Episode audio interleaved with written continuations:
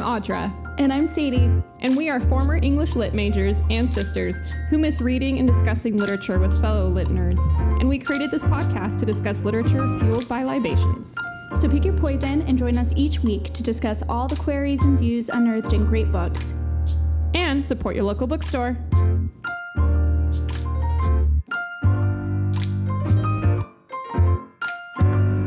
All right, welcome everybody to Lit and Libation. Hi again, Sadie. I Hi, say that because we had already recorded, you guys, and then I don't know what the hell I did, but my recording disappeared. So, luckily, we love each other and we love talking about literature so much that we can do this again. So, hopefully, we don't start like referencing an earlier conversation where it won't make sense. So, I will try and be aware of that. But uh, we're also recording in the morning. We usually record in the evening. So I'm going to use that as an excuse because I am just exhausted. It's been a long weekend, I think, for both of us. So that's that's my excuse. We're all human. We we fuck up. It happens. So uh, moving on. um, Oh. so with that, uh, we decided we're just going to kind of do one intro question uh, today Yeah. instead of our normal three. So Sadie, would you like to um, introduce our question? Yes. So the question for today's episode is how do you pick your next read or the next book? Um, so for my personal reading, not uh, podcast related, I kind of just kind of have a running list of I, different recommendations, either from people or from different like reading blogs I follow, or you know what books are shortlisted or have won awards. I mean, I've got my favorite authors, right, or ones that I know. So if there's a new book that they're releasing, I'm aware of that. So I kind of just keep a list, and I always try and do um, a fiction and a nonfiction at the same time. Um, Yeah. Just to kind of keep my horizons broad. Uh, and then, like podcast related, I think we've been really good. I, at least, I think both of us, when it's our turn, are trying to find something that's a little different, whether it's genre or author or culture, or just making sure we're getting a nice um, variety for everybody and for ourselves. Because I don't want to just keep doing the same thing over and over. It's definitely great conversation wise. So that's kind of my my um, process. What about you? Nice. Yeah, same. Um, I think I try pretty consciously to switch up my genres a lot so that I'm kind of like well rounded in each area um, as well as someone can be. Um, it's pretty difficult for me to pick my next book though. I don't know. I just I have a hard time picking. There's so many books that I want to read I know, not enough time. not enough time yeah um, but i will say i've read so much this year and a lot a lot of that is due to the fact that we're doing this podcast and then Yeah. because i still want to read books other books Mm-hmm. um, on my own i think it's it's really ramped up how much i read in a month it's been awesome Yeah, me too. It's nice to do more time with that and less time with some other things that maybe aren't as productive um, for myself, you know, when it comes to Yeah. whether it's technology or, you know, just doing things that maybe aren't as good for me. This is good for me. So, yeah, it's been great. And with that, so our next book, you guys, is um, so this episode is about Nightwood.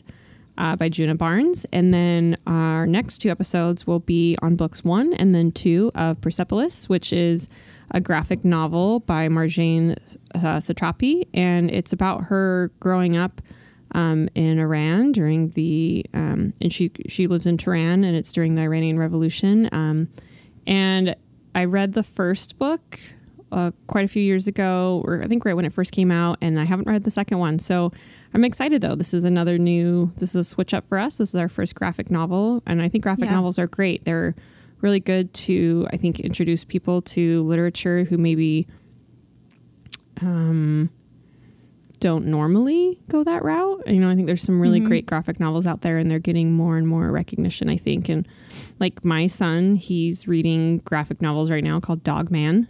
Who I guess is the so same guy who does. Captain Underpants, which not necessarily my jam, but I love it. He's reading, and, and actually, there's some of the novels are based off of like classics like Tale of Two Cities and mm-hmm. and things like that. So I think that's awesome. And whatever gets people to read, especially kids, I'm all for. So I think there's a lot of greatness that comes from comic books and graphic novels and just finding other forms of literature other than your, you know, standard. Um, and it's a great way to get into your classics. That they all have value. So there's no no judgment on any of it. For sure. And I think everyone will really like Persepolis, and it's definitely a change of pace for us. So I'm excited about that too. Me too. Um, and even though really it's good. morning, even though it's morning, we did have a libation, and I went. We took a little break and went and got a second libation because, uh, yeah, needed that after I completely deleted. The Oh my recording. gosh. You need to be easier on yourself. You didn't even need to bring this up in this recording, you know. Nobody would have known any better. It's I okay. know, I know. I'm learning, Sadie. It- well, so what? What are? Did you make yourself another libation? I sure did. No, I still Oh, you had still some of my previous one. So I'm having a vodka and white wine spritzer with a sprig of rosemary, and it's really good. It's really light and refreshing. Very like it's a very much a brunch kind of cocktail, which is appropriate for the hour that we are recording. Yeah, I love a brunch cocktail. I'm drinking a mimosa of sorts, so I just have some champagne and um, fresh mango juice, and it's Yeah, a little bit more mango awesome. juice than champagne because it is only 10:30 here, and I've got a whole day, and then we'll be taking the red eye out tonight out to Boston, so we'll get to hopefully see Sadie again in person. We're seeing a lot of each other lately. I know. It's been awesome. We're lucky. Yeah, we are. So excited. Kendrick and I are going to see Billy Joel play at Fenway Park on Wednesday. So I hope that makes all of you jealous because you should be because it's going to be awesome. It is going to be I, awesome. I'm so excited to be seeing live music again. And Billy Joel is, you know, just quintessential. So, and at Fenway Park and just, it's going to be I a can't lot wait. of fun. yeah, so excited. Um, yeah, really, really happy about that. And I will have uh, some great books to read on the plane. I need to figure out what my personal reading is because I just finished my last book. But um, okay, so do you, I don't know if we should say, can you summarize Nightwood? Or maybe a, be- a good way to say it is, how would you tell someone about it? Right. because we don't often give a summary, right? Like I don't give a summary to people about a book, but I talk about it. So how would you tell them about this book? I think that's a good way to introduce it. I would say that this book is about um, a woman named Robin, and she struggles with, I think, various parts of her identity, whether that be her sexuality and also, I think, her ability to remain monogamous and kind of like the different poles that she has of wanting to be in a secure relationship, but also not really being able to remain committed to one person. Um, and then also just kind of like the destruction that lies in her wake and the people that it affects. And um, it's definitely a weird book. It, there's not really a plot to it. It's a lot of conversation and long monologues, most of them done by who we have decided would be the the other main character of the book, which is um, a doctor who is a gynecologist. His name's oh, is it Matthew? Matthew O'Connor, yeah, Matthew he's like an Irish. Well, and he's he's not really licensed, right? Like he's a gynecologist Yeah. from California, but he's not quite licensed. And yeah, I would say he and Robin are are the two main characters, and they're interesting because the doctor presents as male, but kind of has this deep yearning to be female. And, um, you know, another character, Nora, actually um, comes to see him and he's, he's cross dressing, but like, uh, the way it's talked about, he's not really cross dressing. His cross dressing is almost when he is presented in his masculine clothes. Um, Yeah. And and he so he presents as male but yearns to be a woman. He has this great line about like his deepest desire is just to continue to make like potatoes for a husband and produce a child every nine months like mm-hmm. Very which is domestic. yeah. And I, I don't know the irish and the potato like it's just such an Yeah. interesting way to describe it. It's just really funny. And yeah. And so i think he and robin are kind of interesting sides of the coin you know and she's female but it definitely has some more like presents as more masculine in some ways. And i think kind of how she's presented with when it comes to monogamy and relationships and i think how we look at women is not necessarily how she presents herself. And so Yeah. um, they're great characters to have other characters revolve around because yeah.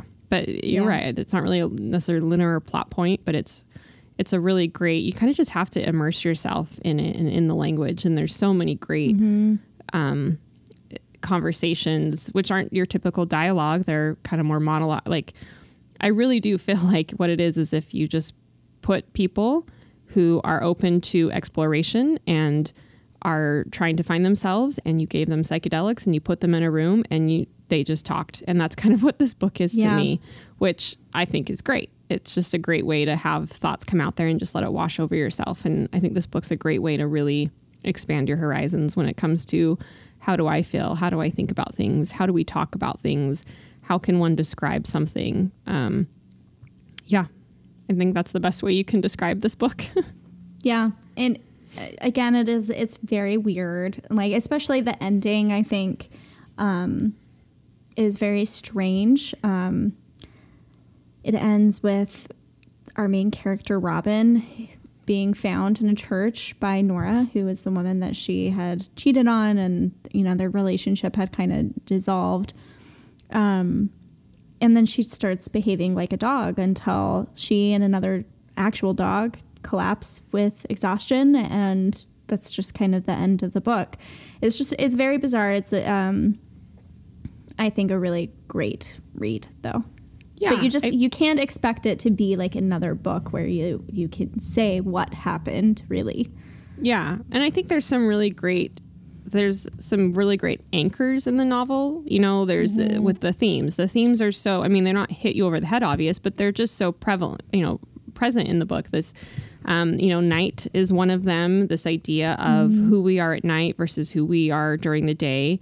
Um, you know, the doctor talks about that a lot. Um, it's set in like 1920s, 1930s Paris, which which was I think that time period is represented a lot in movies and literature, and it's kind of you know it was the heyday a little bit in Paris. You had Hemingway went there, and Fitzgerald, and James Joyce, and there was this kind of glitterati of art and literature, and um, and but then underneath that there was also this different world with it was a little darker. It was the night world, you know, with Mm-hmm. outcasts and and social deviants and people going out to bars and clubs to be around other people like them, you know, and they couldn't necessarily be who they wanted to be during the day. And and that's where we meet a lot of these characters. And with that it's at night but then there's also this idea of the circus right? So kind of our first main character is this man named felix and he meets people who are part of the circus and that's kind of how they all find each other and are connected. And i think that's a really cool um uh setting or i guess that's the, i don't know how else to describe it because it's that idea of you know pretend and trickery but then underneath that is is reality is who they really are. They kind of can get away with being who they really are by making it that they're acting if that makes sense. Right like they can get away with it because it's behind this like spectacle that but people but think yeah. is a facade but it's not really. And they're the ones who are being real and then you have felix who kind of has been living this life of pretend aristocracy. You know he's he's this orphan but and his parents basically his father especially kind of pretended to be like a baron and collected artifacts that were real but Right. didn't really belong to him and kind of created his own false identity of royalty false royalty history yeah yeah, and you've got Felix, who on the on the surface would seem like legitimate, right? Like he dresses the part, he talks the right way, he knows how to interact with people, he's royalty, so to speak. I mean, he, he's mm-hmm. called Baron, but it's all really a facade. It's fake, and then he interacts with these people who, you know, seem more like they would be the ones that are putting on a show, and they're real, and they're all struggling mm-hmm. and and i think the idea of the aristocracy it's not a big part of the book but i i think that's interesting because that's kind of what i think about when i think of aristocracy is it's really who's in power and who makes what choice and who do you marry and it's all kind of just made up along the mm-hmm. way even though we give a lot of credence to it like it holds some weight like you know Right, it's or like, it's if it ordained yeah. Yeah. as if it matters, as if it's real, as if it's tangible, as if it's lasting, when really it's not. But it's all It's- about what weight we put on it. Right. It's more of a circus than these yes. people dressing up at an actual circus is. Right. You know, it there's more kind of pomp to it, but it's all inflated and it's all driven, I think, kind of by ego. And to be fair, you know, like I think Felix is a good person. I don't think he's like a bad character. He doesn't really ever do anything that's abhorrent. It's just Mm-mm. he he just tries to uphold this like certain image and he kind of I think puts pressure on other characters, mostly Robin, uh, to fit into that narrative with him. And you know, with Robin, it just it doesn't work. First off, because she's um, gay, whether or not she's a lesbian or if she's just a bisexual, like we don't really know. But it's she doesn't fit within that mold of like a monogamous straight relationship. Mm-hmm. And it becomes too much for her. And after they have a child, she never she struggles with being a mother, and she eventually just leaves and um, kind of leaves, you know, that destruction in her wake. But in a way, you can't blame her. She's just trying to be true to herself. So even yeah. though I think what's interesting about this book is just how, you know, yes, Robin like leaves destruction behind her in a lot of t- ways with these characters and the relationships that she's in, but she's not I don't think like she's a, a malicious character. Yeah. yeah, she's not malicious. She's not a villain. It's just more of like the circumstances that she's in and the society that she lives in that is part of the problem. Yeah, I mean, and I think it's, I think it makes the point, you know, Robin, I think, doesn't want to cause harm. She wants security. She wants that kind of um, steadfastness. But like, mm-hmm that isn't really afforded to people. I think both in the time period that this is written and that this is set, and even now, that security isn't really given to people who go against social norms. I mean, look how long we wouldn't allow. And still, like it, it's this big no, you can't get married yeah. if you're gay. So it's like you can't even get that security that you're wanting by mm-hmm. society, and then you're continued to be looked at as deviant or against the norm, but the norm isn't afforded to you. You yeah. know, it's like it's just this catch 22 that you're in. And I think the book does a really nice job of pointing that out that really all these characters are trying to find who they are and find security and find love and be true to themselves, which is all we all want, really, I think, deep down, if you think about it. Mm-hmm. And I think it just makes the point that for a group of people, that's not afforded to them. And mm-hmm. then they're persecuted for not finding it. Right. And I, yeah, and I think you know Robin. That's all she's yearning for, and he. It's it's. I never once in the novel, even though she really does cause a lot of destruction in the end of her relationships, and then they all go to this Doctor Cooper and and mm-hmm. basically like vent about it or, or are troubled by it. I never look at her as a as a problem. You know, she's she's trying to tame herself as well. Other people are trying to tame her, and she's trying to tame herself. But I think it's mm-hmm. just how they go about it is different because you know, you really can't. I, I think we look to people in relationships, specifically romantic relationships, to find ourselves, to mm-hmm. make ourselves whole, to to feel better, to feel secure, and and one that doesn't work because then when it ends, then where are you? You know, mm-hmm. and I mm-hmm. think it makes that point too. And and Robin continues to look for it, and I think some of her paramours that she leaves are still trying to get her to continue to find that security. And she knows that she's got to find it herself. Yeah. And and you know, some of those like relationships that she's in, they're not really real. Like I think the only I don't know, the the one that I put the most stock into anyway as like a serious and genuinely loving relationship is her relationship with Nora.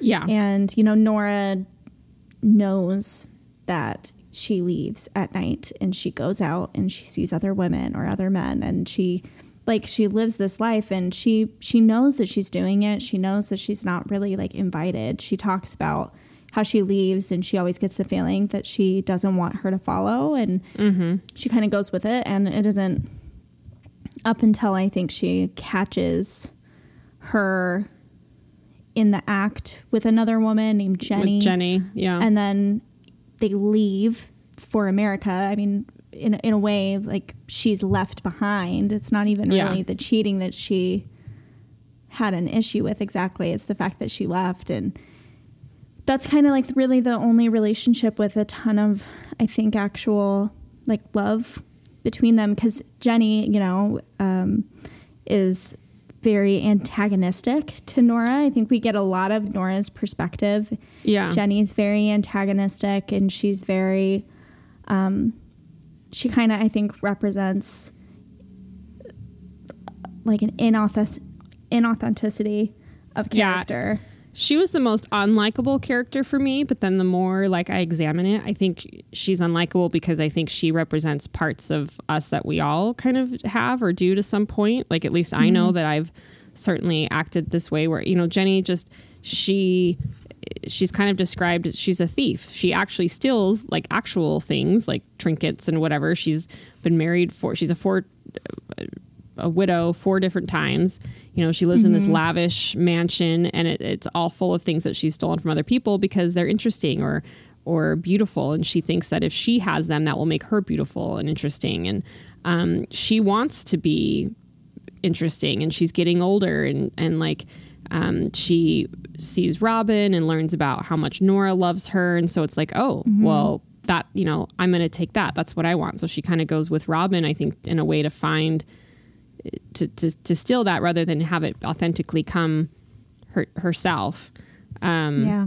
And, and then when their relationship falls apart, she's alone and crying and, and uninteresting. You know, she's really worried about her future and like she, it's like she's never really a part of anything but knows she wants to be. And I mean, it's an extreme example, but I think we all have those those things where we know we want something, we want to be special and interesting, and we want this love.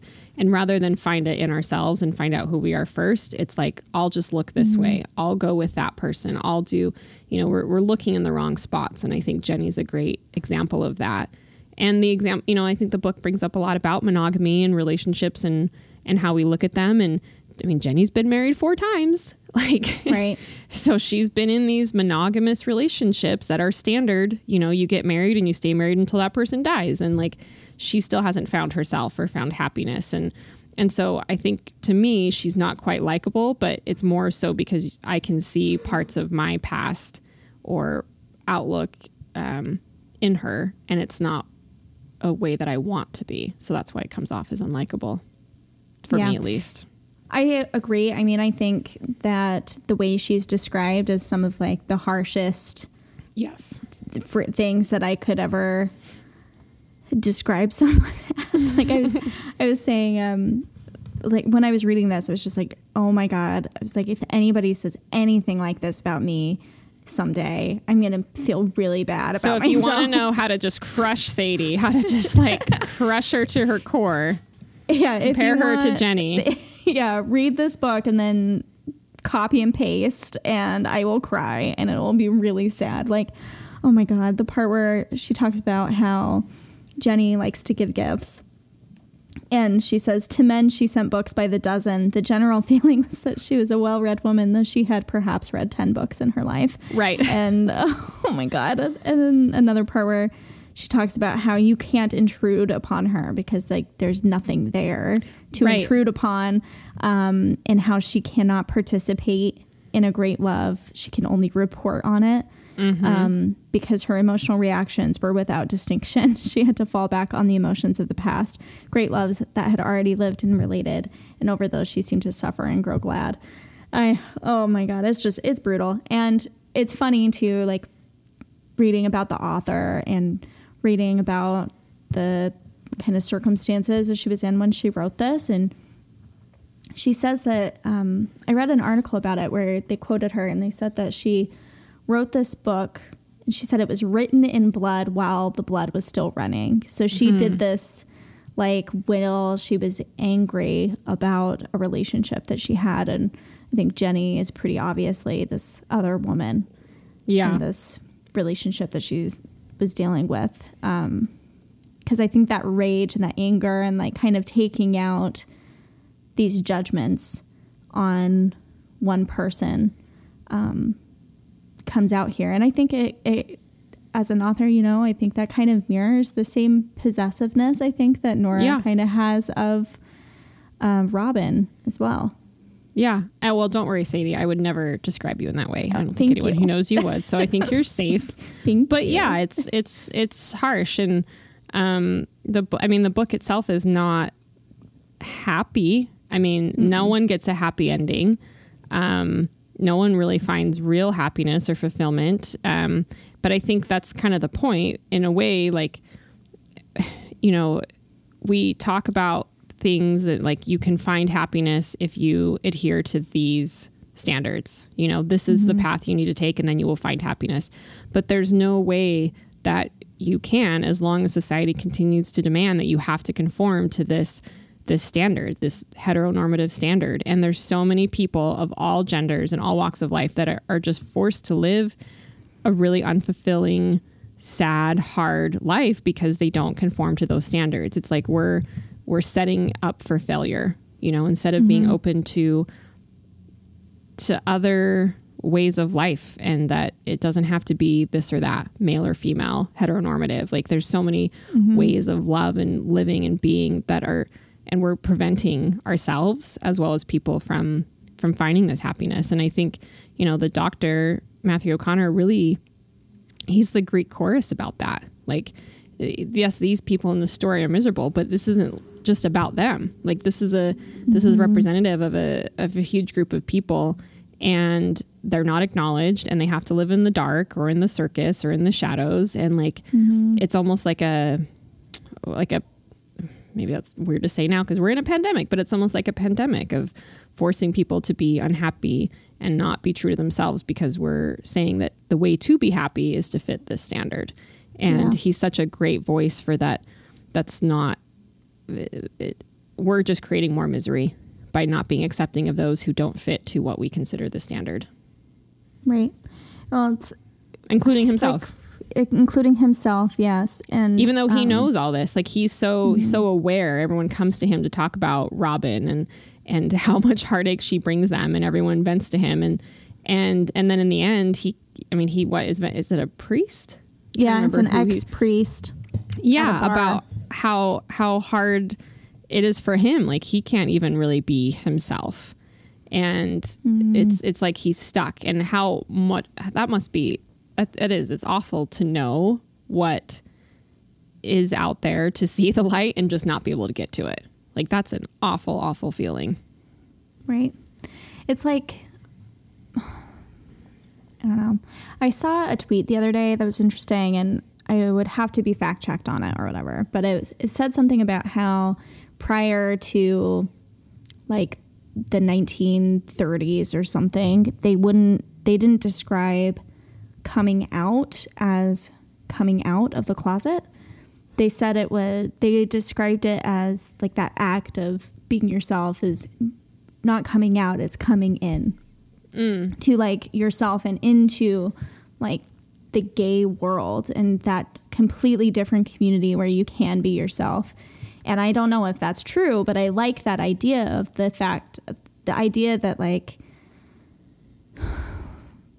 these characters and all these people, they shouldn't have to like come out of something. They should be able to come inside and into the people that they already are and like well i think their it's more of- internal world be their outside world. the same it's like time. other it's like other people centered versus individual person centered i think and we talk about Mm-hmm. coming out versus like inviting people in i think is an interesting concept like Yeah. and this this novel really does that and i think in in really subtle ways i mean even just when nora comes to dr matthew o'connor's home she's invited in and that's where she Mm-hmm. sees him in i mean in what we would say drag but that's really him like and Yeah. he has this long beautiful talk about night and dreams and being who you are and and she, he has invited her into his home and that's where she sees him for who he is and who he yearns to be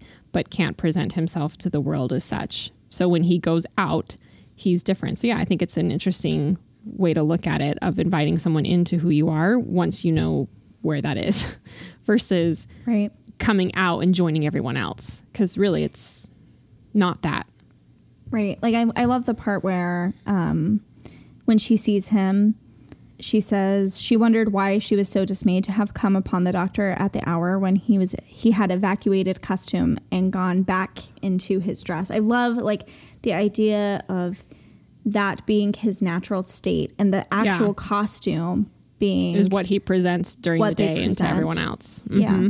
And with Robin, I think like she goes through maybe not in such a literal sense of a costume, and she goes through different costumes where she keeps trying to fit these different versions of relationships on and see how they work. And then she just can't get it to work.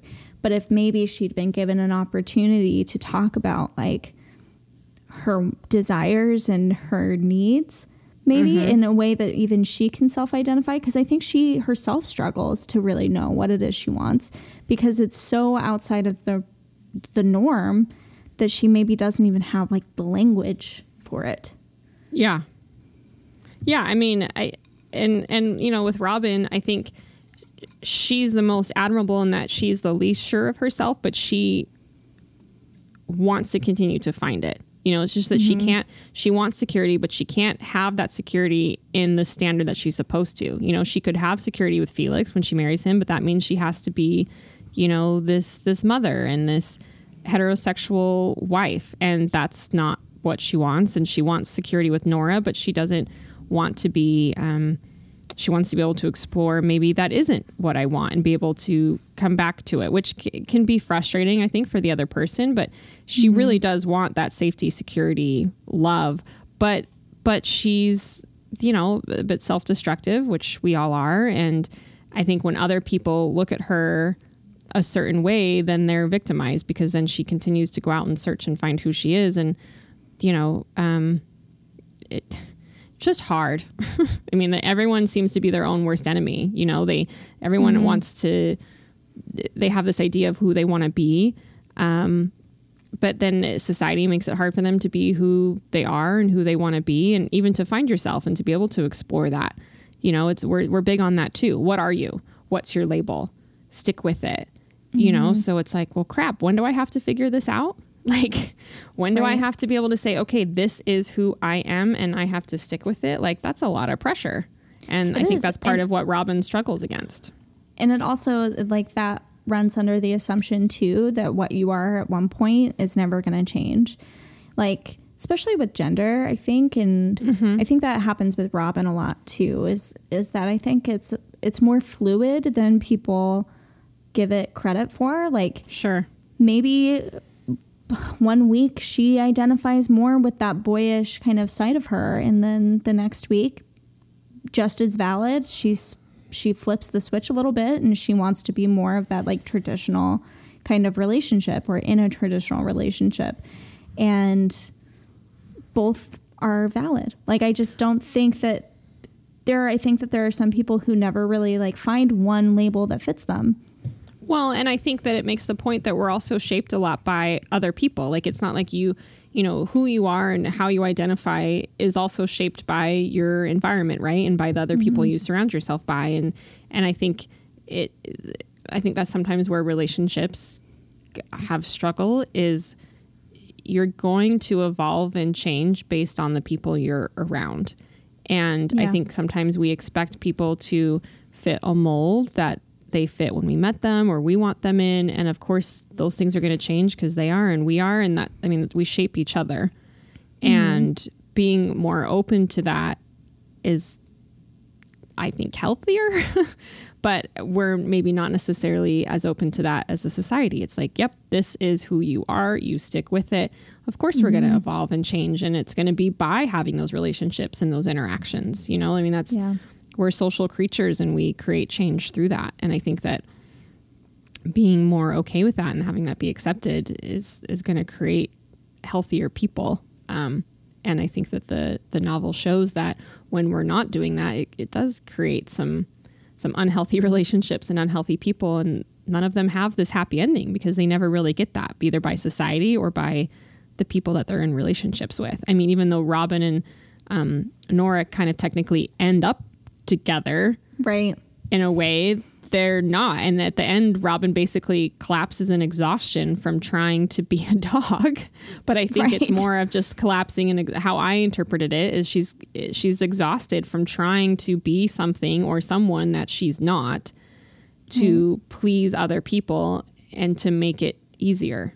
And you just can't keep that up. And what a hard, hard life that is and must be to to constantly pretend to be something that you're not because you're not allowed to be or you don't feel like you can be. Like I right. just have such such empathy for that for people and I certainly want to make sure that my kids at least know that you, it's okay to just be who you are and that can change. Like you can continue to evolve and grow and you do not have to be the same person mm-hmm. now that you were 20 years ago and that is okay. Like as long as you continue to try and be better and grow and what does that mean and you know, right? That that's probably a much healthier way for you to be. I agree completely.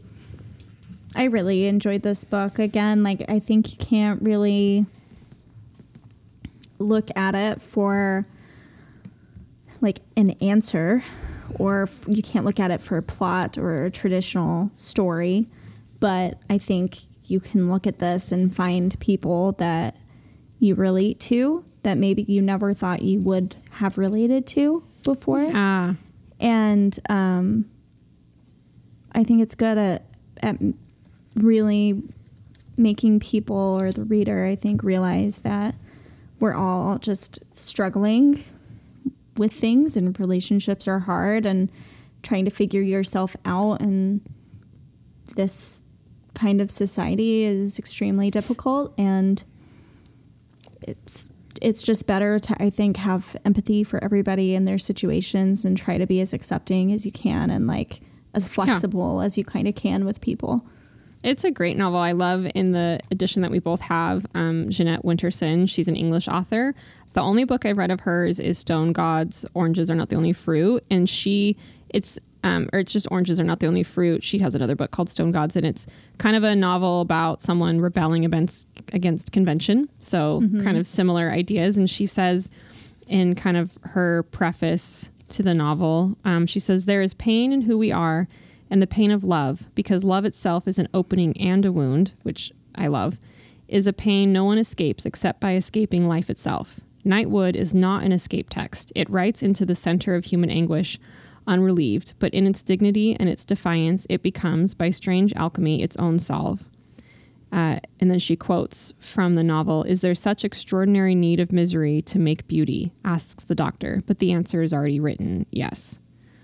And mm-hmm. I think she really kind of captures the, the essence of it in that. I mean, T.S. Eliot, of course, also does a great introduction talking about yeah. the novel. But just that idea of it, it's going to, like you, he says, that you read it more than once. And um, you know it, it says something different each time which most great literature does but that it you just kind of have to let it wash over you. Yeah you know and and, and it yeah. Mm-hmm. and like the, way it's going to that different each time. Yeah and like the way that it'll it'll affect you you might not figure out until like months after you've read it. You know i loved the fact that he says like the work that this book does is like under the surface and it's done after yeah. you read it. And it's and it's unconscious. It's these like unconscious kind of this this unconscious just kind of percolates under the surface there. has. Yeah. Yeah. And i i think that's definitely true. I can't wait to reread this in a few yeah. years hopefully and see how um, my perspective has changed or changes as i read it again yeah, it was a great pick. I, will be honest, like when you I first started reading, I'm like, oh God, what am I in for? Right? But like you yeah. kind of just have to have to un um unhinge yourself from okay, where's the plot? What's going on here? Where's my like you know, putting everything in order, which is great for me personally. I like to be very linear and I try to be Same. very logical. I admire that very much. And so I almost force that onto some things. And this book's great because it really lets you just kind of immerse yourself in in language and thought and discussion and a world and, and makes you question and and that's so important and I certainly don't do it enough and so I love when I can find something that does that for me and just just immerse yourself in it. It's great. So good good pick, yeah. Sadie, for sure. Thank you. Thank you. yeah. you. I hope I hope uh, some of you read it and enjoyed it as well, or if you hadn't, you will now want to read it after listening to us because it really is um, an awesome book, weird as hell, which is great too, and and just the prose is so good. I mean, it's so poetic and lyrical, and so even if you don't understand what's going on, it sounded great. yeah, and even if it's again, it's difficult to figure out what's going on linearly. Like I think it's easy enough to follow along and read, and even in just paragraph by paragraph, mm-hmm. um, it's really beautiful, and I think is easy in that sense to enjoy. Yes, for sure. Um, was there anything else that you wanted to cover? Um, I think we pretty much covered it, but I will just read one of my favorite passages just to kind of point out. I think. Oh, let's both do that because this book yeah. is so great about that. Okay, so you go first. Okay, so I'm gonna pick from the Go Down Matthew chapter. Okay. And Matthew says, Once in the war, I saw a dead horse that had been lying long against the ground. Time and the birds and its own last concentration had removed the body a great way from the head. As I looked upon that head, my memory weighed for the lost body, and because of that missing quantity, even heavier hung that head along the ground. So love, when it has gone, taking time with it, leaves a memory of its weight. Um, I thought that was just a really beautiful way of describing love and, and loss and kind of the the way that life kind of comes at you and stays with you. And sometimes that means that there's space that's empty kind of that you notice but i just thought that was a really beautiful way of talking about it yeah and i, I love the, the metaphor passage. with the horse and everything i think is just really stunning yeah um, I think, I mean, there's so many. One of my favorites is from um, the chapter Watchman, One of the Night. And it's mm-hmm. after Nora has come to um, Dr. Matthew O'Connor's home and she's uh, seen him in his um, what's kind of described as his costume, but it's really how he is. You know, he's wearing a wig and makeup and women's clothes. And um, I'll start it where he says, The doctor said, You can see, or you see that you can ask me anything, thus laying aside both their embarrassments. Which I think, I love that it starts this way because I think that's how mm-hmm. we really discover, like, we need to be able to talk and ask questions and not hide or be ashamed or even be ashamed to ask. Um, so I think that that's a great part in there. But then um, she said to herself, Is not the gown the natural um, raiment of extremity? What nation, what religion, what ghost, what dream has not worn it? Infants, angels, priests, the dead. Why should not the doctor, in the grave dilemma of his alchemy, wear his dress? She thought, He dresses to lie beside himself, who is so constructed that love for him can be only something special in a room that giving back evidence of his occupancy is as mauled as the last agony. Have you ever mm thought of the night? The doctor inquired with a little irony. He was extremely put out, having expected someone else, though his favorite topic, and one which he talked on whenever he had a chance, was the night. Yes, said Nora, and sat down on the only chair. I've thought of it, but thinking about something you know something about does not help. Have you, said the doctor, ever thought of the peculiar polarity of times and times, and of sleep? Sleep, the slain white bull. Well, I, Dr. Matthew Mighty Grain of Salt Dante O'Connor, will tell you how the day and the night are related by their division. The very constitution of twilight is a fabulous reconstruction of fear. Fear bottom out and wrong side up. Every day is thought upon and calculated, but the night is not premeditated. The Bible lies the one way, but the nightgown the other. The night, beware of that dark door. And I think he just, mm. night is such a big part of this novel and theme. And I just love how he talks about it and just they're having this conversation, but not really having a conversation. You know, they're really just talking yeah. to themselves, which happens a lot with people. We think we're actually conversing with each other, and we're not. We're conversing mm-hmm. with ourselves through other people. And there's a lot of that, I think, in the novel. And I think that was a great example of it. That's one of my favorite parts. Me too. I loved it. Well, kudos, Sadie. Good pick. Thanks. You just keep Thank getting you. better. Well, so again, everyone, if you haven't, um, please read Nightwood. It was great. It's not a long read. Just immerse yourself in this lovely, weird world. Um, mm-hmm. And then pick up a copy of Persepolis, The Story of a Childhood by Marjane Satrapi, books one and two. We'll be doing um, the first book our next episode. Um, so hopefully you all have a chance. It should be a pretty quick, nice graphic novel read. So hopefully you all can participate. So thanks, everybody.